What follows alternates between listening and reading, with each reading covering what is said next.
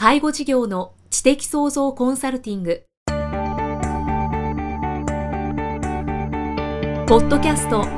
介護事業の知的創造コンサルティングでは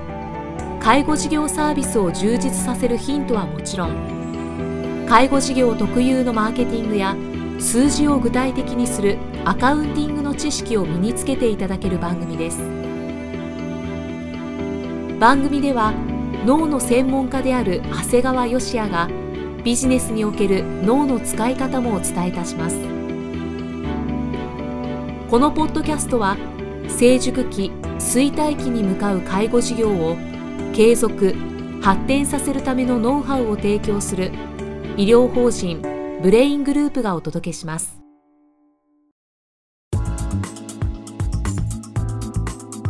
こんにちは、生きみえです。介護事業の知的創造コンサルティング。今回は107回目となります。長谷川先生今回もよろしくお願いします。よろしくお願いします。さあ今回はどんなお話でしょうか？えー、前回はですね、まあ、配偶者の選び方についてお話をしました。はい。で今回はですね、まあ、いわゆるこう幸せな結婚生活の送り方、うん、まあ、ある意味家庭の経営みたいなもんですね、はい、ついてお話をしたいと思います。これまたまた興味深いお話ですね。そうですね。皆さんはね、はい、いわゆる結婚生活を幸せに送るためにはね、何が大事かって分かってますか？やっぱり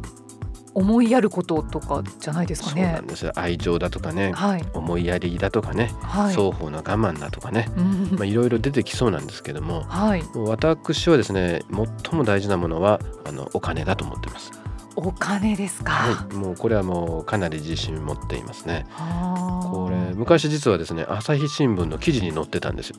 えそうなんですか、はい、はい、年収1500万円までは収入が増えれば増えるほど夫婦は幸せになる。しかし1500万以上になると比例しなくなるって書いてあったのね。お金を持ちすぎるとという今度はあの別に収入がさらに例えば2000万より3000万の方が幸せになるかってそういうわけじゃないよ。ただ1500万まではあったら500万よりも1000万の方が絶対幸せになるし1000万より1500万の方が幸せになるよということね。はい、まあ、若干ねこの記事の中の幸せってどういう定義でどういうこう評価したのって、まあ、疑問は残るんだけどまあそんなことはまあ考えずに僕個人としてはね、はい、あのこれは真実だと思ってます、僕はもうやっぱり1500万円より低い時も自分で経験してるしそれ以上になったことも経験してるものからするとね、はい、本当にこれに書いてあるのはねまあ幸せの時がどうかという疑問もあるんだけどもまさにその通りだと思うのね、だから本当に夫婦の間のこともね90%は僕はね大体お金経済的なことで解決すると思ってるのね。例えばお金があればさ、はい、家事や育児で疲れてる奥さんに対してねたまには食事でも行こうか旅行にでも行こうかってできるわけですよ。まあそうですね。はい、だって例えば結婚するまでっていうのはね男女2人でこう楽しいことばっかりやってるわけです。で結婚して子供ができてって言ったらみんな奥さんは子育てで必死になる。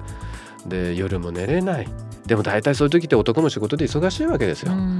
ね、そんな時にお互いそんな思いやりだとかなんてやっとれないわけですよね。でその時に例えばちょっとこうお金使って今日はちょっと外で食事しようかとかちょっと旅行でも行こうかっていうことができるかできないかって結局お金なんですよね。でもちろんこう誕生日はね結婚記念日にプレゼントを送るかとかね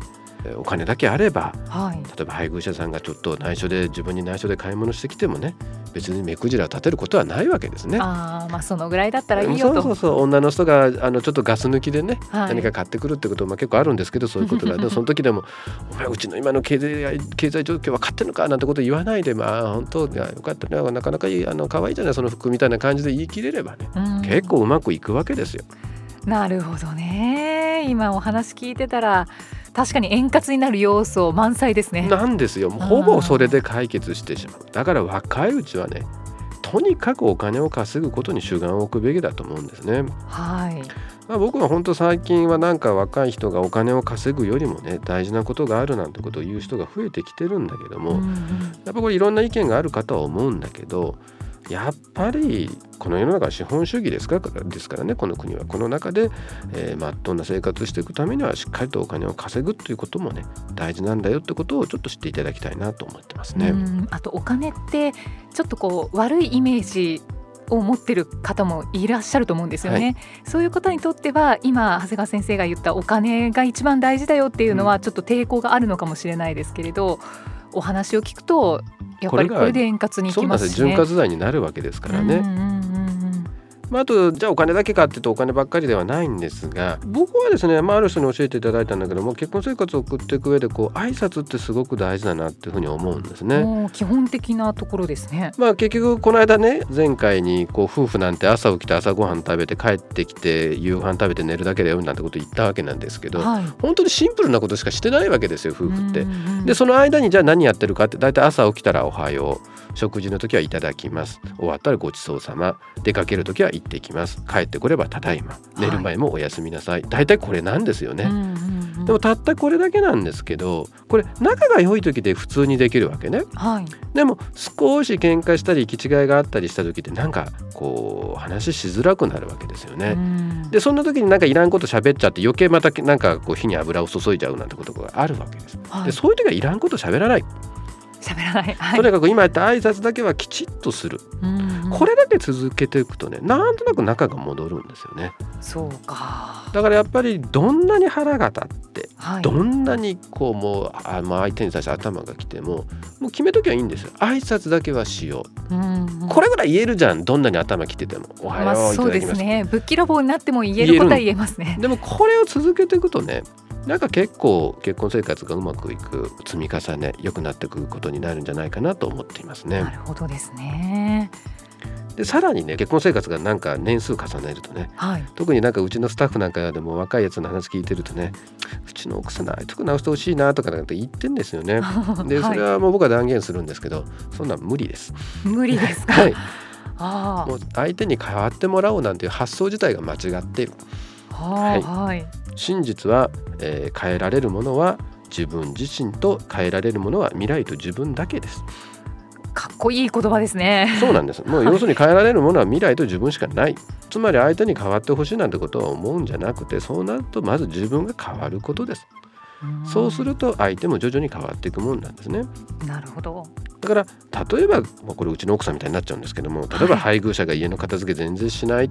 とするよね、はい、でそこで相手に片付けない片付けないって文句ばっかり言ってても絶対変わらないんです、うんうんうん、ならまあ少なくとも自分がね自分の身の回りをきちっと片付けていくとなんとなく別に相手に闇になるわけでもなくなんとなく相手も片付け始めるんだよね。うんそうですね。確かに。でそこではねそこでまあ自分は外で仕事して疲れてるのになんでなんてことは言わないことがコツですよね。うんうんうんもうそうではなくてやはり自分もせっかくこういう機会があったから自分も何かやってみようかなってことになるわけですね。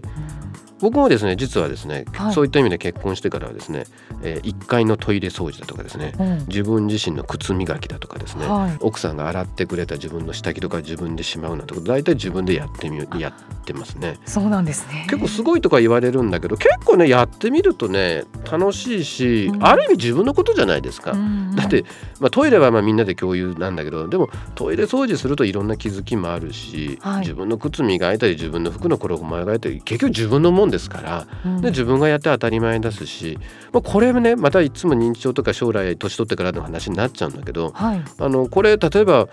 よくあるじゃないですか。奥さんが死んだ後何もできない男性みたいなね。いらっしゃいますね。ねそんな情けないね。だって間違いなく言えることは配偶者が亡くなった時って精神的な損失ってもの喪失感ってすごくあるわけ、はい、もうこれはねどんなに今から準備したってそれを何とかすることはできないわけね。うんでそれはどうしようもできないんだったら少なくとも自分の日常ぐらいは自分で自立させておいたらそっちのショックはなんとかなるでしょ？そうですね。だから配偶者がいなくなった精神的な喪失感なおかつ実務上自分のことが何もできないということはダブルパンチなわけです。だから配偶者さんが亡くなったことはとってもショックで悲しい。だけど自分のことは自分でできているってことはとっても大事なことなんだと思うもんですからあの特に若い男性今から自分のことは自分でできるようにしていくのが当たり前だと思いますね。はいまあ、あとちなみにね僕はまたこれも一つ夫婦は一対の反射鏡という言葉もいい言葉だなと思ってます。これは言い当ててると思います。はい、これはですねちなみにどういうことかっていうとね僕自身の話なんですけど、はい、こう自分自身がちょっと体調を崩して体が偉いなまあ偉いって名古屋弁ですけど体が辛いなと思ってこう横になってた時にですね、うん、あんまりうちの奥さんが優しく対応してくれなかったんですね。なんてやつだと正直思ったわけですね。こんな一生懸命働いてて自分があってでもよくよく考えてみるとね、はい、自分も相手が体調悪いって時にですねきちっと対応してなかったなってふと思い返したんですね。で大体皆さんが配偶者相手に対して不満に思ってることは自分自身が相手に対して行ってることなんです。だから僕が優しくしてもらえなかったっていうのは自分が優しくしてないってことなんです。だから皆さんもですね相手が自分に優しくないってことはあんたが優しくしてないんだよということなんだよね。なるほどね、うん、種をまいてますよってことなんですかね。だから自分自身が不満に思ってることはですね相手がもう自分に対して思ってることだから、うん、相手に変わってほしいなと思ってたら自分自身が変わるってことはねやはり同じことなんではないかなと思いますね。はいまあですけどやっぱり思うのはやっぱりねビジネスと一緒で家庭もリーダー次第だと思うんですよ。はい、でやっぱりビジネスにおいてはねリーダーは決して物事で何か起こった時は他人の責任にせず自分の責任にするっていうことが大事。これがやっぱり相手を変えさせるんじゃなくて自分が変わるということなんでね、うんうん、だからこれはもう家庭でも一緒だから家庭内で起こる全てのことがリーダーである自分の責任なんだよっていうふうに考えればやっぱり必然的に自分が変わっていかないかんなということにつながるんではないかということですね。うん。でこれ最後になるわけなんですけど、まあ、今僕が言ってるような話を聞くと必ずこういう話が出てくる。それに自分は外で経営をしてるビジネスをして大変なのになんで家に帰ってきてまで大変なことやらないといけないんだっていうことなんだけどこれはねこんなこと言うようなやつは経営者失格なんです。いいですか？要するにね世の中の最小単位って家庭なんですよ。でビジネスは皆さんそれより大きいものを構築していくわけなんだけどもじゃあ世の中の最小単位である家庭でさえもうまく運営できないような人間がそれより大きな事業を運営できるわけないじゃないかってことなんです。ね、だからその延長線上にしかビジネスはないよということだから逆に言うとビジネスはすごくうまくいってるけど家庭の経営をうまくやってれないっていう人間はやっぱり信用されないんですよね。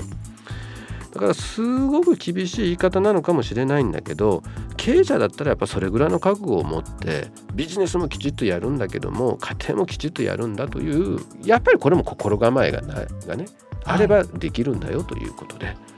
その家庭とビジネスを分けて考えない、家庭ぐらいうまくやれるようなやつがビジネスやれるわけがないじゃないか、ということですね。なるほど納得ですね。と思わず今襟を正した方いらっしゃったんじゃないでしょうかね。そうですね。はい。うんとまあ今本当にいろんなお話今回もしていただきましたけれども真実は変えられるものは未来と自分だけ。そうですね。ね、はい、つまり相手に変わってほしいと思ったら自身が変わることこれがもう刺さりましたね本当にはいぜひこれはまああの仕事でも本当に言えることではないのかなと思いました。はい、あのイキさんも未来と自分を変えてください。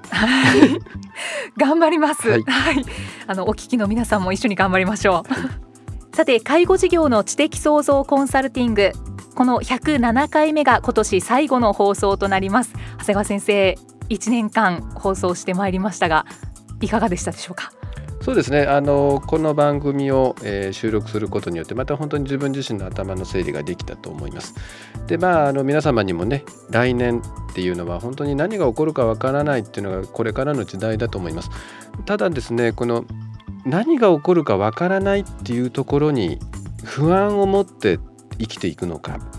逆に何が起こるかわからないから逆に言うと今の自分の状況から新しい自分にもう一個ステップアップできるんじゃないかっていうふうにですね希望を持つかっていうのはね、はい、実は同じなんだよねみんな、うん、上場はねみんな同じように来年何が起こるか分かんないだけどそこで不安を持つか希望を持つかっていうのは実は皆さんの考え方次第なんですよね。だからもう逆に言うとこうもう何も変わらないような国もあるわけじゃないですか。はい、世の中の体制として来年もきっと同じようなことが起こるんだろうなっていうそういう国に生まれた不幸な人たちもいる。ある意味この日本っていうのは不安があるんだけど不安があるってことはものすごいあの希望もあるということですから決して皆さん不安を、えー、持つ以上にね希望を持ってですね新年を迎えていただきたいなと思いますね。まあ、今回のキーワードと言っていいでしょうね。変えられるものははい、未来と自分ということで。希望を持って生きていきましょう、そうですね。ありがとうございます、えー、リスナーの皆さん今年1年間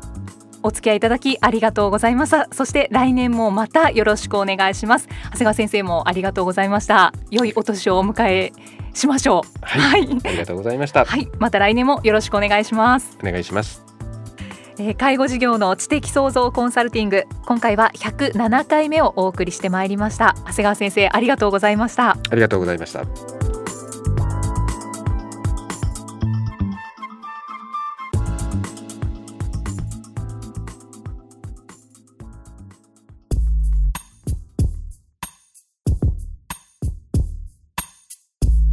今日のポッドキャストはいかがでしたか？番組では長谷川義也への質問をお待ちしています。質問は株式会社ザイタックのウェブサイトにあるお問い合わせフォームからお申し込みください。サイト URL は http コロンスラッシュスラッシュ brain-gr.com スラッシュ zaitac http コロンスラッシュスラッシュブレイン -gr.com スラッシュ在宅です。それではまたお耳にかかりましょう。この番組は提供医療法人ブレイングループ理事長長谷川義也プロデュース。キクタス。